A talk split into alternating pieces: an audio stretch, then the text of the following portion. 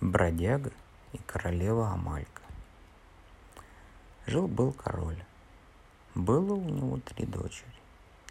Захотел как-то король узнать, какая из них сильнее всего любит его.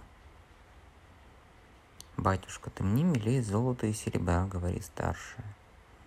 «А ты мне милее всех драгоценных каменьев», — говорит другая. Спрашивает король младшую. «Батюшка, ты мне милее соли», — отвечает Амалька. «Хм, что же это она меня так мало любит?» — подумал король и посадил Амальку в темницу. Пусть подумает как следует. Но вот прошло какое-то время, и во всем государстве не осталось ни крупинки соли. Ни у кого, даже у короля. У него было и золото, и серебро, и драгоценные камни, а соли ни щепотки опротивили ему все кушанья, ведь несоленая еда в глотку не лезет. И тут он понял, как его любит Амалька. Призвал ее к себе и говорит, «Теперь я, доченька, вижу, что ты любишь меня крепче всех. За то, что ты меня любишь, проси, исполню твое любое желание».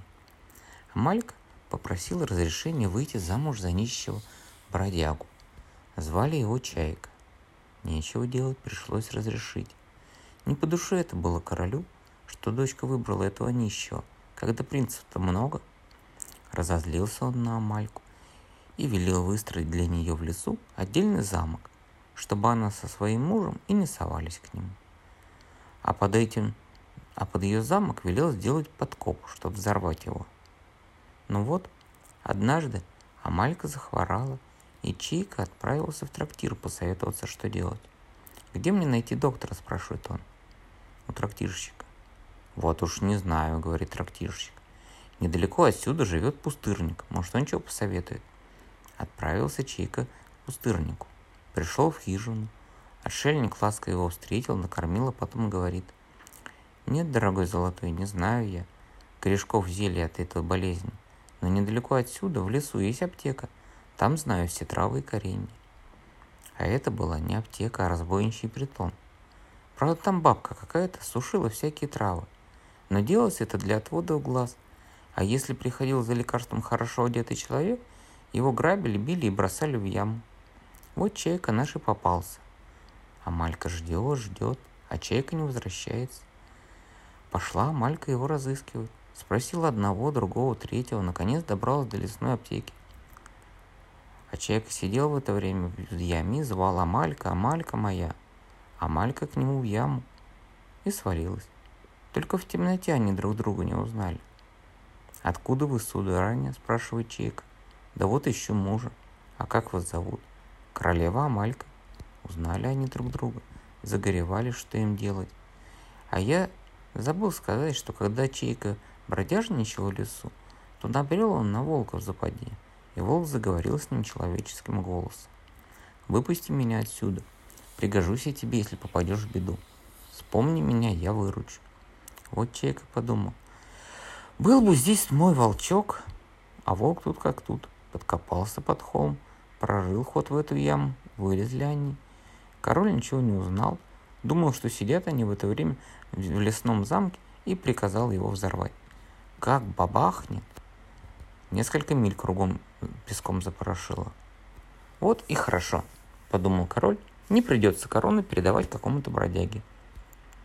А Чайка с Амалькой в это время шли лесом без дороги, заблудились, разошли в разные стороны, потеряли друг друга.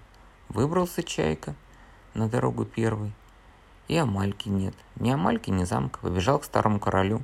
«Моя жена не у вас?» Король сидит мрачнее. Выходит, оба целые остались. Жива Амалька или не мертва, но ты ее больше не увидишь. Приказал выколоть чайке глаза и бросить его в подземелье. А Малька плутала, плутала, вышла на поляну, заснула под высоким дубом. Очнулась, видит на дубе три кума ворона каркают. «Ну что, знаешь, куманек?» «Не знаю. Тут один бедняк женился на королевне, а король ему глаза выколол и бросил в подземелье». «Да ты что?» «А я знаю, что там есть родник. Если бедняк помоет в нем глаза, будет видеть, как прежде. А ты, куманек, что знаешь?» Я знаю, что короля растерзал волк, а волка ранили, побежал волк, по лесу траву за, за собой кровавил. Если королевна пойдет по, по, тра... по крови, попадет прямо домой. Амалька вскочила на ноги. Эти три кума ворона улетели. Амалька пошла лесом, нашла под кустом родник. Неподалеку бежал серый волк, язык высунул, с бруха кровь сочится. Камалька подбежала, черпнула, зачерпнула горстями воду, промыла рану. Волк встряхнулся и убежал. Амалька пошла по кровавому следу. Шла-шла и пришла домой. Королевский замок весь затянут черным. На Амальку внимания не обращают. Спустилась в подземелье, посадила чайку, запряженную четырьмя конями карету, повезла к роднику, промыла глаза, стала видеть, как прежде. Две старшие сестры были уже замужем, далеко. Так что Амалька и Чайка стали править королевством. Только был у них слющий цепной пес и зарвал он мне стервец юбку, так что я теперь больше туда не ходила и больше не пойду.